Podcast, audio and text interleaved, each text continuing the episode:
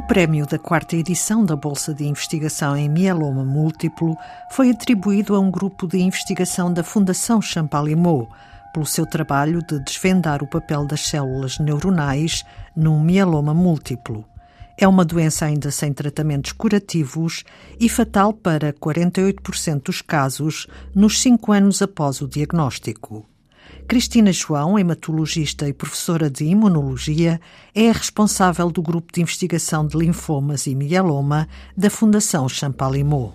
O mieloma múltiplo é uma doença hematológica, ou seja, uma doença do sangue neoplásica, tumoral, em que as células tumorais são os plasmócitos.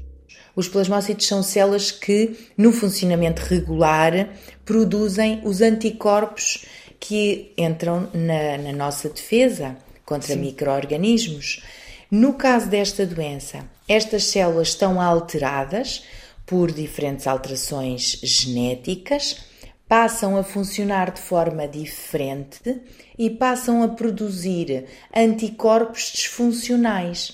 Anticorpos esses que já não entram na defesa contra micro-organismos, não são ativos dessa forma, e, pelo contrário, acumulam-se em diferentes órgãos e um, aumentam a sua concentração no próprio sangue e são excretados na urina, levando a cabo uma série de disfunções, quer a níveis de órgãos como a própria medula óssea, o rim, o próprio osso ou mesmo outros órgãos. Para além disso tudo, como há uma deficiência na nossa imunidade, porque as imunoglobulinas, os anticorpos, deixam de funcionar de forma correta, os doentes têm uma imunodeficiência aumentada.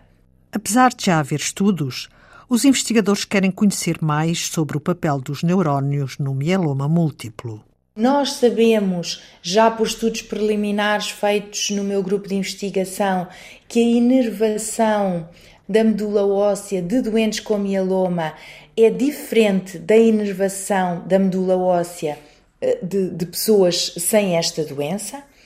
E o que nós queremos uh, continuar a investigar é que neurónios são estes, que neurotransmissores são estes, como é que eles se posicionam em relação às células tumorais do mieloma e também em relação às células do sistema imune que elas próprias já estão alteradas no contexto do mieloma múltiplo, na medula óssea destes doentes. A investigação está na fase de trabalho de laboratório.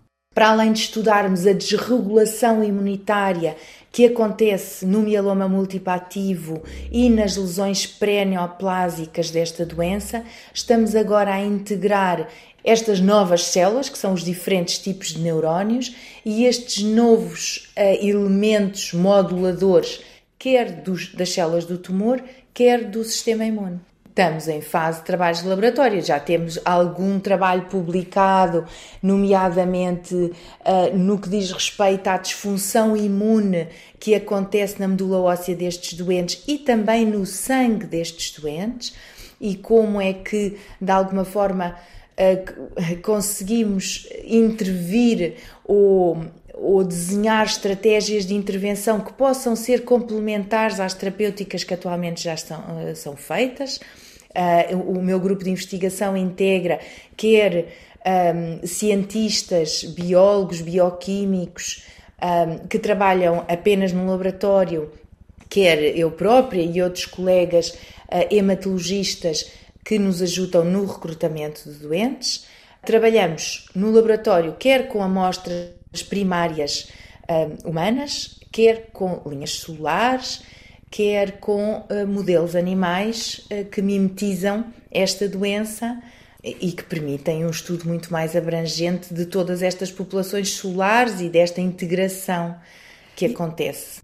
É um projeto ainda no início, mas já há expectativas ainda está no início e o que nós esperamos é gerar um atlas 3D, três-dimensional, da própria medula óssea um, destes doentes, que mostre a distribuição das fibras neuronais em relação quer às células tumorais do mieloma, quer às células imunitárias.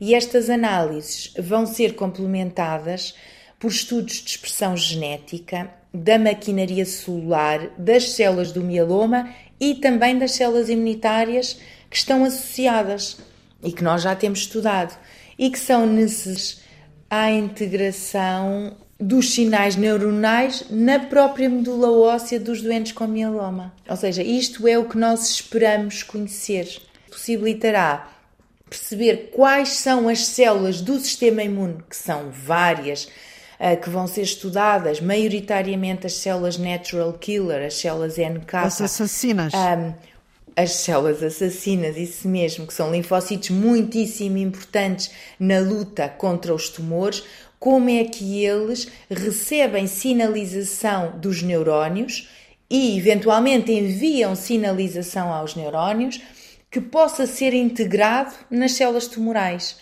O que é que isto permite? Isto permite, depois deste conhecimento, podermos uh, abrir de alguma forma caminho para a concepção de novas estratégias terapêuticas para os doentes de mieloma, nomeadamente utilizando grupos um, de medicamentos que atualmente não são ainda chamados ao tratamento desta doença e não são integrados em protocolos uh, terapêuticos, Sim. nomeadamente medicamentos que interferem com, com, com a atividade neuronal.